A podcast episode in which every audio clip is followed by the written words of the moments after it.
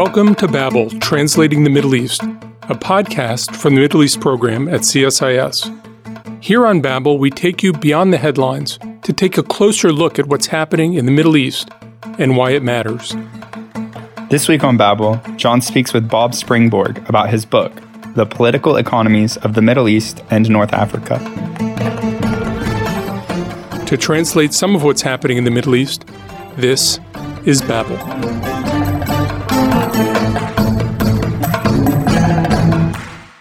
Robert Springborg is the author of Political Economies of the Middle East and North Africa, a fellow of the Italian Institute of International Affairs and adjunct professor at Simon Fraser University. He is a retired professor of national security affairs at the Naval Postgraduate School. Bob, welcome to Babel. John, nice to be here. Thanks for inviting me. Your book has a striking opening. You point out that per capita, the Middle East and North Africa has 11 times the refugees, 10 times the number of internally displaced persons, 10 times the number of terrorist attacks, 14 times the number of battle deaths as the average state, and two thirds of the world's known executions. Has the Middle East always been this way since you started studying the region? Well, I suppose I can say, fortunately, no. If we want to talk about the good old days back in the 1960s, it was a very different world. It was an optimistic world. This was the not immediate post colonial era, but the shadow of colonialism was receding. And the optimism of what was replacing it, in nationalist regimes of one sort or another, was very manifest. So one was easily caught up the optimism of that era. Yes, it did have violence, but nothing like the magnitude that has subsequently developed. Cast their minds back to Havana of the 50s to some extent, this was the Middle East at the time. Aleppo was a city which was not unlike Havana at that time. That is to say, it was a boomtown. The generation of wealth out of the Jazeera through cotton and other cultivation by irrigation, as well as Syria's important role in trade in the region, had stimulated a tremendous amount of bourgeois growth as manifested by long tail fin Cadillacs and the like prowling the streets of the old city of Aleppo, you had this sense that, wow, this was a place where things were happening. Art, poetry, so on were really flourishing then. Since that time, these various indicators of political breakdown and decay have become all too manifest of a general broader decay of the political economies. And so the book was an attempt to sort of try to wrestle with what are the causes of this decay and what can be done to arrest that decay. Now, this is a book about the political economy of the Middle East and North Africa, assuming that it makes sense to talk about it as a region. What are the most important similarities in the political economies of this region across really varying sizes of states and quite varying levels of wealth between states? The title of the book is Political Economies of the Middle East North Africa, suggesting that they are not the same. They do differ, but they share a certain heritage. And that heritage is not just colonial, which is the one that's most frequently pointed to, but it's pre colonial. Namely, some of the countries of the Middle East, such as Turkey, Iran, Egypt, to a lesser extent, Tunisia, and Morocco, had states and they retained a lot of the capacities that they had established going back well before the colonial era. So the argument that everything was destroyed and everything was equalized by the colonial encounter was really wrong.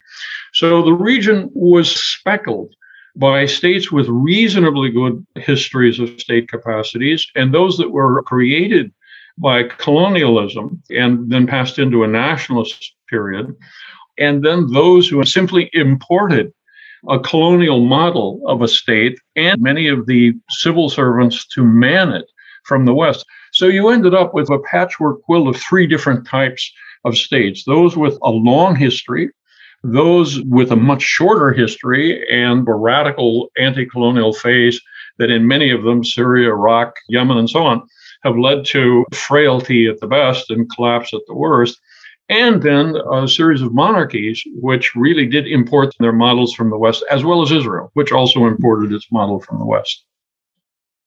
As you look around the world, is there something more coherent about the Middle East in terms of political economy than other regions? Are there parts of the world that you feel are similar to the Middle East in terms of political economy? What's unique about the Middle East is that it's a cultural area. The cultural area is reflected in the Al Jazeera phenomenon. No other part of the world has anything equivalent to a media reach of the extent satellite broadcast Arabic media. That's partly an issue of language and partly an issue of wealth that you have state broadcasters in the Middle East with enough money to broadcast throughout the entire region without a real business model. It's true, but the audience is more attuned to affairs throughout this region than our audiences elsewhere in the world. The entire Arabic speaking world was caught up in a transnational media and an attunement to the politics of the region. Underpinning that, and this is where political economy comes in, was the integration provided by oil. Had there not been an oil boom post 1973, the degree of familiarity across the region would have been much less. The movement stimulated by the rise of the oil powers, the incorporation of expatriate labor, the dispatch of capital and ideas from the wealthier Arab states to the poorer ones underpinned what we can call the Al Jazeera effect. The political economy sinews were there to make it possible for a Moroccan to take an interest in affairs in Palestine in other Arab countries, they had real interest in it. So the region became integrated not just culturally, linguistically, but also in terms of the life strategies of individuals living within it. They may end up in the Gulf. They may end up working in Libya. They may end up having an investment partner from the Gulf. And so this region at that level became one of the most integrated, if not the most integrated in the world. But on the other hand, the selfishness is one way of putting it of the different regimes of the region and their worries about penetration of their countries and of their governments by outside forces has rendered virtually impossible the integration of the region in a way equivalent to that of the European Union. It's an area that integrated at a political economy and cultural level, but not at an institutional level. So regional integration associations simply don't exist in any meaningful way. They exist in their hundreds, none of which really has any serious meaning at all. So it's a curious paradox that the political economy integrated the region at a human level, but didn't do so at an institutional level. What do you make of cultural arguments that there's a religious element to the authoritarianism in the region? There are some people who point to Islam and the institutionalization of Islam is, is teaching a sort of obedience culture, submission. Do you think that tells somebody anything about the Middle East, or do you think that's completely beside the point? Political economy arose in part as a reaction against, to coin a term here, the over culturalization of Middle Eastern studies and the attribution to Arabic culture, Arabic language itself, and Islam the causal factors explaining the performance and underperformance of the region.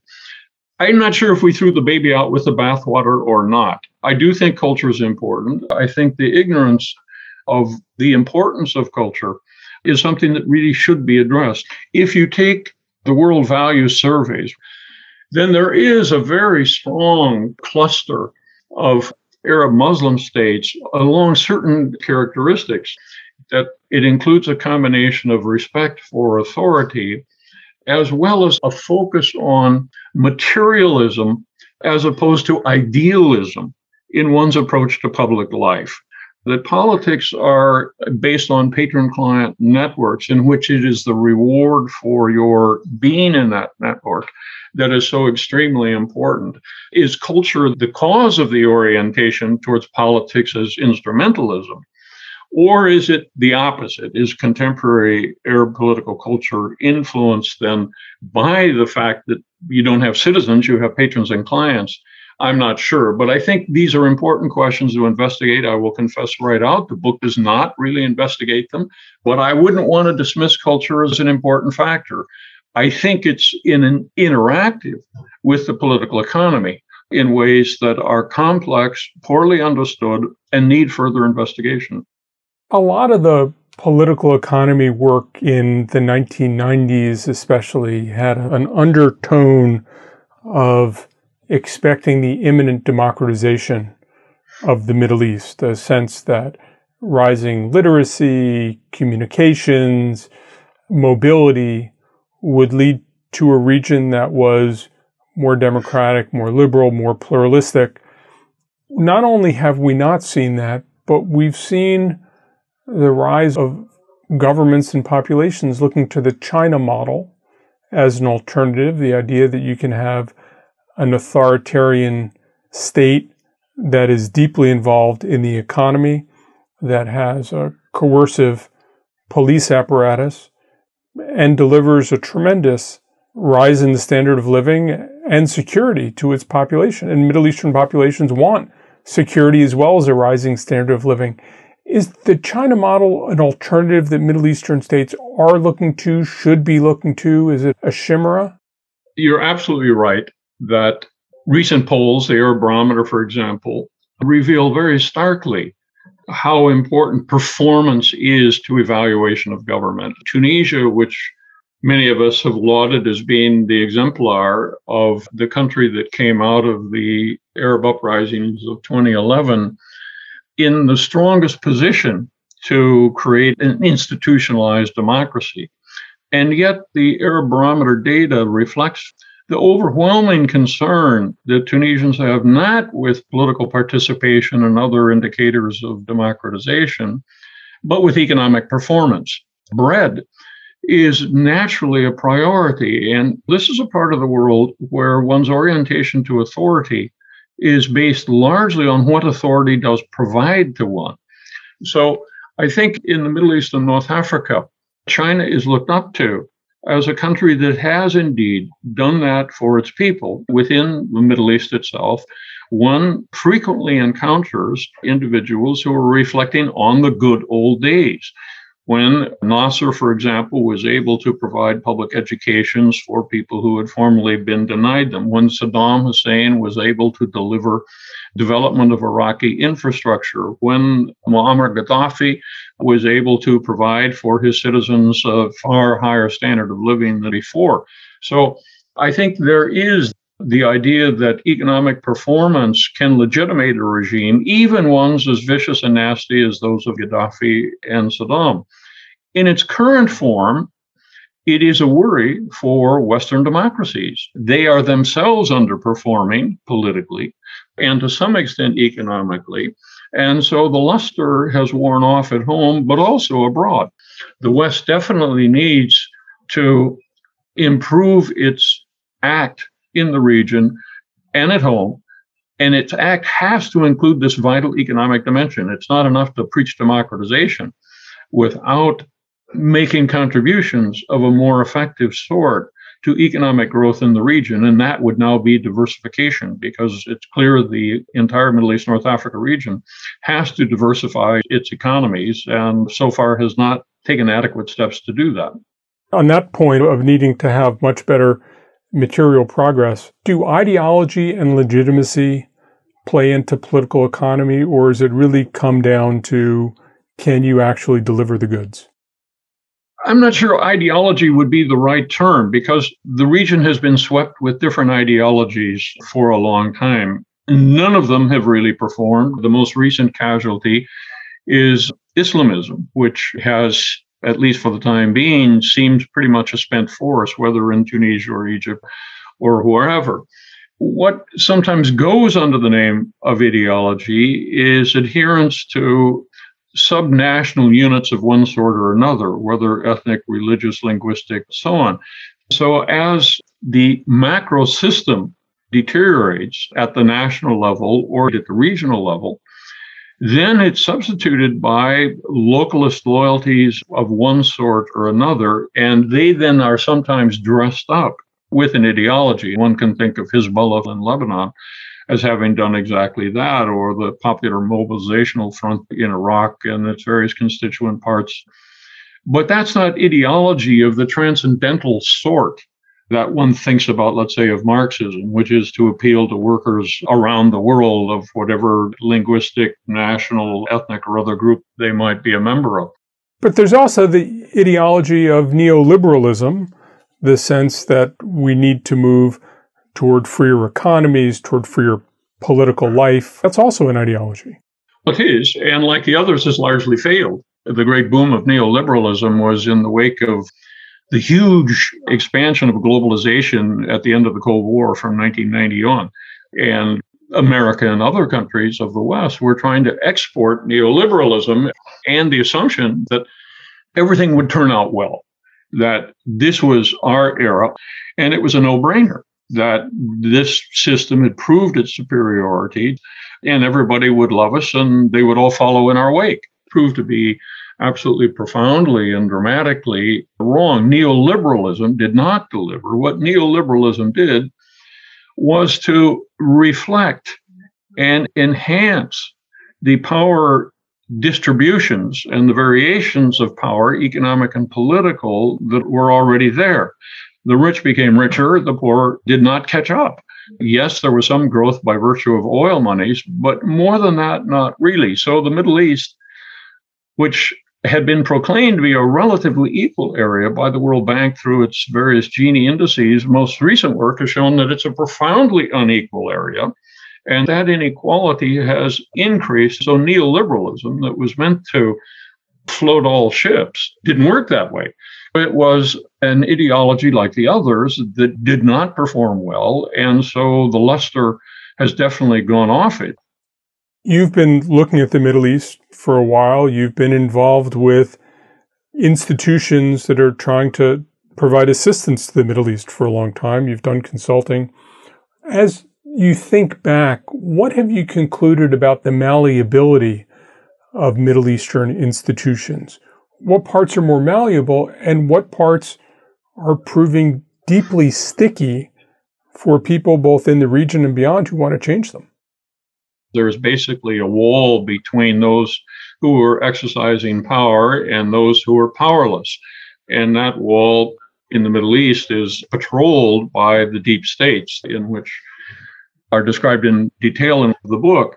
Those who are in a position of power and who are fearful for their status and who are relying upon deep states to patrol the border so that others are not able to penetrate it, and so that the rewards, political and economic, go to those inside the limited access order, not on the outside of it, they have very little reason to change.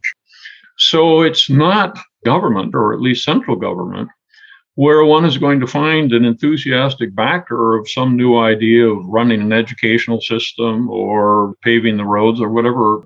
It's those on the outside who are disempowered who have a much bigger incentive to want to pick up a new idea and run with it, not only because they are less jaded, but because they have an incentive to think of doing things in a different way. So, in education, for example, the further one is from the Ministry of Education, typically, the more likely one is to find receptive ideas to teacher empowerment and decentralizing curricular development into schools themselves. Similarly, with security assistance to militaries, the top brass is typically pretty careful about any sort of innovations and meritocratic based promotions as opposed to those based in patronage and the determination by the top brass itself. Innumerable American military officers who've been involved in training in the Middle East and North Africa comment on this phenomenon, how they find junior officers really receptive to ideas and quite gung ho about doing things in an American way, but that they can't sell it higher up the chain of command. The answer to this really does lie in where the individual or institution is within the overall access order. If it's on the inside of it, then you're not going to get much responsiveness because they are inherently defensive. They will make enough changes that they see will maintain, if not enhance, their power but changes that would really impact things, those are far less likely to do for that sort of response. Then you have to go to the periphery. And so much of developmental work in the Middle East, North Africa now is peripheral. in its nature. And I know the CSIS was itself involved in that sort of work.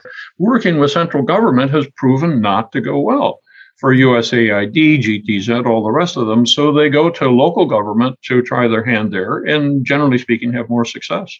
But one reason that central governments are proving more open to this is because we are clearly on the verge of a global energy transformation that not only is coming, but is likely to come within the lifetimes and anticipated ruling periods of many of the region's leaders. And Saudi Vision 2030 is just the largest and best known. But throughout the region, we're seeing the Gulf states feeling like the status quo isn't durable. And it seems to me that a change in global energy markets isn't only going to affect the energy exporting states, it's also going to affect the labor exporting states that make billions in remittances from sending workers from Egypt, Jordan, Lebanon into energy exporting states. Are you seeing this as an opportunity for elites to genuinely get on board with change from the center? And are you seeing any sign that elites are interested in taking that opportunity? If I could refer to another idea of the book to try to answer your question. Infrastructural power refers to the nature of interactions between states and societies. And the more the interactions allow uh, flow backwards and forwards between states and societies, that policy ideas can be generated in society, can be examined, looked upon, and decided about by the states, and then clearly communicated to their populations. So, to what extent is this model of infrastructural power or public brain power operating in the Middle East and North Africa? And the answer is hardly at all, precisely because of the limited access orders that keep societies away from not only contributing to the making of decisions, but even to know what the policies are. So there are prerequisites for trying to turn on a dime the Middle Eastern energy economy to be more diversified and to provide greater returns at the level of individuals.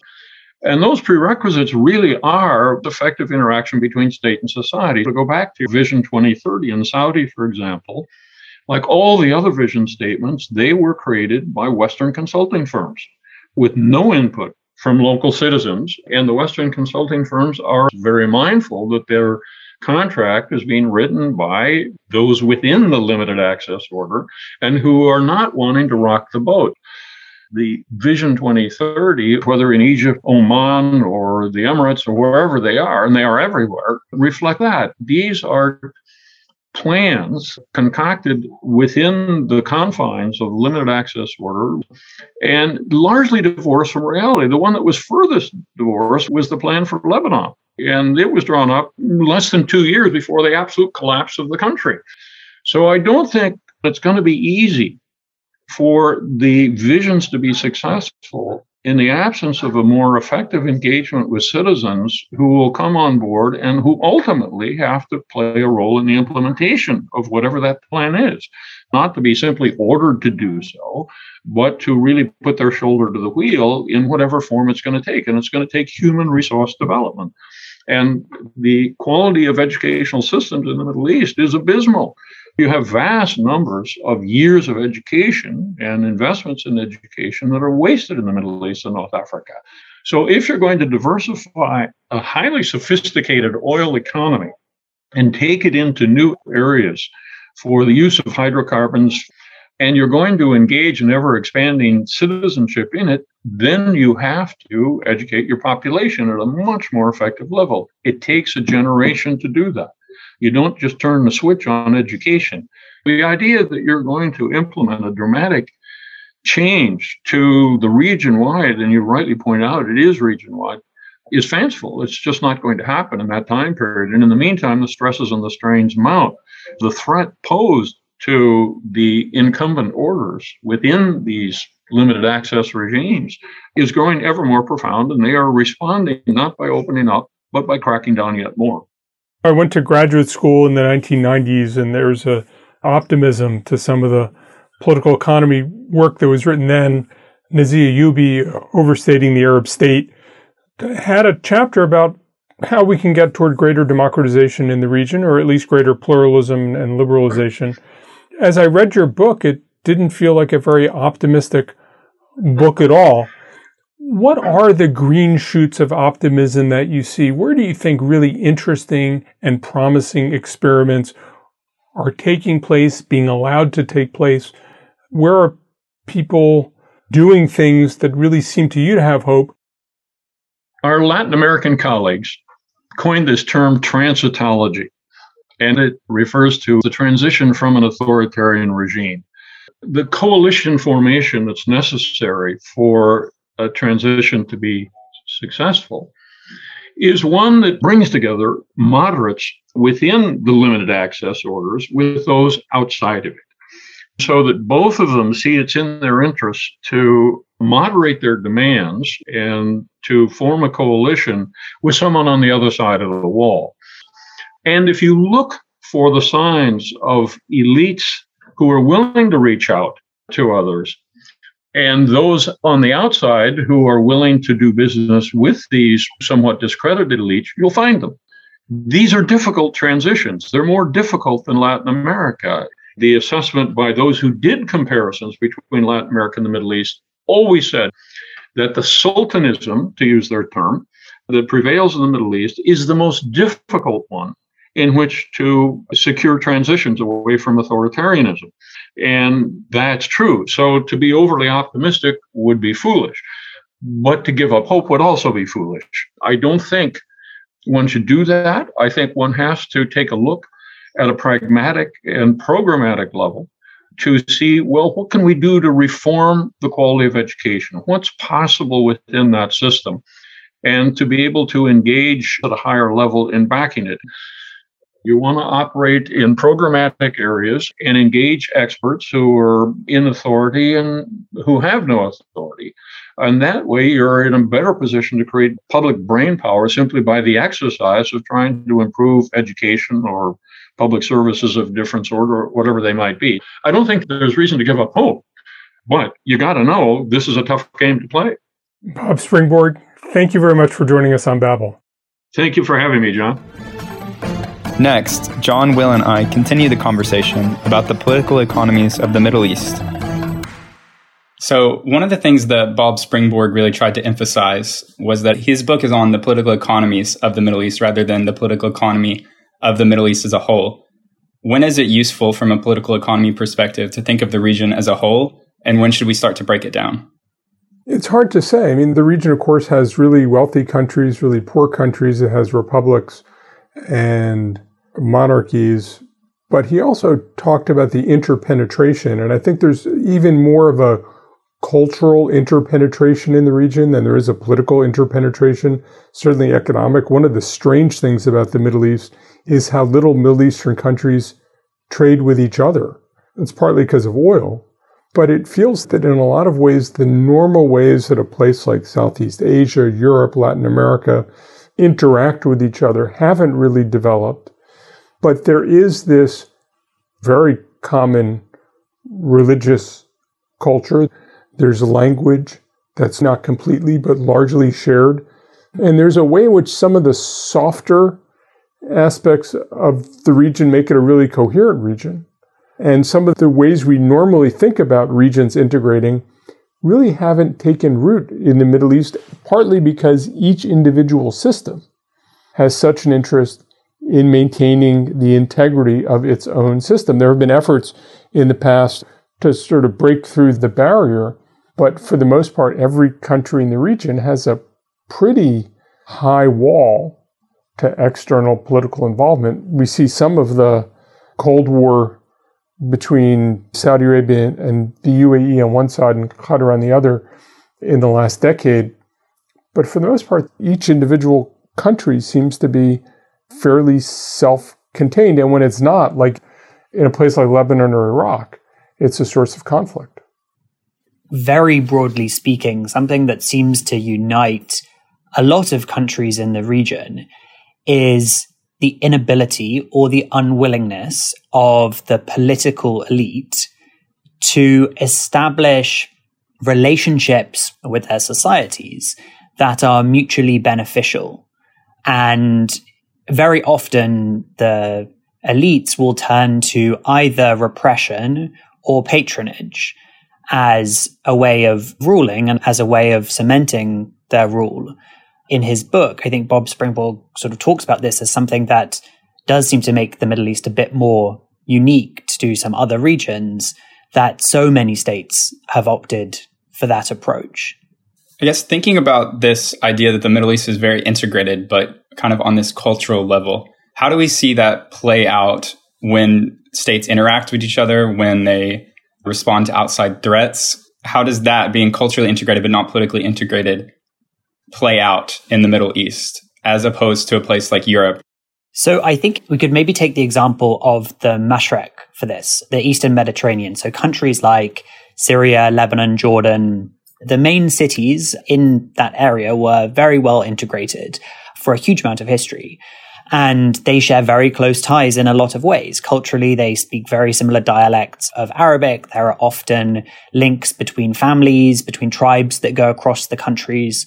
But what is really quite striking is that colonialism first severed a lot of these ties as they created new borders. But then since then, the elites in these countries have really tried to shore up their own power domestically and have viewed efforts to integrate their economies with their neighboring states as a threat to that power, even if it might be economically beneficial for their people. We did some work on prospects for regional integration in this area, especially looking beyond the Syrian conflict. Will there be new opportunities? And unfortunately, the conclusion is there will be very limited opportunities because of politics it may be the case that these countries are at different stages of industrialization. They have different labor costs, and that means they each have comparative advantages in different areas and trying to produce different kinds of things. But politics means that the elites are really concerned that if they open up their borders too much, they will lose their power. That's partly about stopping additional movement of people Clearly, Lebanon and Jordan do not want more Syrians to come into their countries. But I think it's also a feeling that as they open up to trade, they kind of lose some of this grip that they have over their country's economies. And so you can say, sure, from an economic perspective, it makes perfect sense for them to be integrated. But from a political sense, these tensions and these histories will prevent that. And if you think about the Eastern Mediterranean, it's an example of just how different culturally similar places can be. You have Lebanon, which is a sectarian republic with very clear roles ascribed to different groups, but genuine elections to select representatives. You have Syria, which is a dictatorship that has become sectarianized, but in no way resembles the way government in Lebanon works. And then you have a monarchy like Jordan, which has its own system where sectarianism doesn't play any role whatsoever.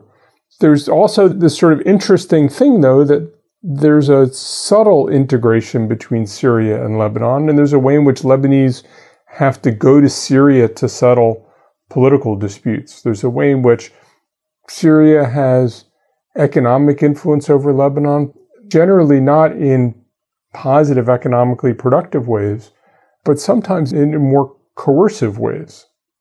So, thinking about the different systems and the systems that Bob Springborg talked about, I think he said there were fragile states, there were the monarchies, and then there were the authoritarian republics. Do those systems cooperate? If you break it down, would they be more integrated? I don't think that distinguishes it. I think what's distinguished in the last three quarters of a century has been not only how much oil and gas these countries have, but how widely it needs to be shared. So you have a place like Qatar with tremendous amounts of natural gas and a very small population. A place like Iraq that has a lot of oil, but a lot of people it has to be divided between, or Iran with a lot of oil and gas and a lot of people it has to be divided between. I think probably the most determinative aspect has been first, how central the state is in directing the economy and supporting the population, and how much resource the state has to do that. And I think if you parse those things out, that gives you a spectrum that's pretty indicative of how Middle Eastern economies work. Thinking about oil and natural gas, as the region faces this energy transition away from hydrocarbons, do you think that that's going to open up more areas for cooperation, maybe more areas for further integration as economies try to diversify away from oil? Or do you think it's going to become just more about competition and trying to get as much as they can while they can? My guess would be explorations of both. States will try to cooperate, states will compete, states will experiment, and nobody has a clear idea of how the energy transition is going to unfold. Certainly, Egypt, with its offshore gas finds, is in a different place than it was, but Egypt also has to divide the spoils between 100 million people, and Qatar has to divide its gas among something like 300,000 citizens. So I think there's going to be a lot of volatility, a lot of experimentation and countries will come together and, and go apart. But it seems to me that of all the things that have affected the Middle East for the last hundred years, the energy transition is both the least well understood and the most impactful. I agree, Jon. I think there will certainly be growing competition in some areas. We've seen hints of this between the UAE and Saudi Arabia. It looks like Saudi Arabia is trying to challenge the UAE in some of the areas, becoming more of a financial center, trying to emulate the UAE's success in the tourism sector in terms of diversifying their economies beyond the region as well. I think both have interests in sort of similar parts of the world. But that doesn't mean that that economic competition is going to really necessarily drive these countries apart from each other. I think they will still have many shared interests. I think the political relations between them are quite strong. And I think there are many areas where they'll continue to partner. And I don't think we should view the diversification as purely driving at the expense of partnership. I think partnership will remain in many areas. It'll be interesting to see how much Israel becomes part of the region with the normalization agreements and the prospect of greater normalization agreements coming forward. But it, also seems to me that the region hasn't quite figured out what the region's about. There was an idea of Arab nationalism early 20th century that took a more strident tone in the 1950s and 60s with Gamal Abdel Nasser and the efforts to bring together and create a single state. But I wonder if some of these normalization agreements and a sense that the energy transition is impending could be the catalyst for a different kind of regional unity. We haven't seen much. As Will says, it's deeply embedded in the way a lot of economic elites and political elites, often the same people, see their futures. But you could imagine that some of the relationship with Israel, the sense that the Gulf is changing, could open the door to a different way the region relates to itself, a different way the region relates to outside economies, to find a way to capitalize on the cultural unity of the region, create more economic integration. I could see it, but it would take a pretty bold move by some governments which, up to this point, have been reluctant to be bold. Oftentimes, as Will suggest, that they see themselves more in competition than cooperation. But I think things may be changing enough that there may be opportunities to do that. Certainly, we're seeing energy trading cross border with the prospect of being a very large issue. And that could also create some interesting ties that aren't there right yet. Jon and Will, thank you for joining me. Thank you, Caleb. Thank you. Thanks for listening to Babel. If you enjoyed this episode, please subscribe to the podcast on iTunes or Spotify or wherever you listen to podcasts. You can find more analysis on this topic linked in the show notes on the CSIS website and you can find us on Twitter at CSIS Mideast.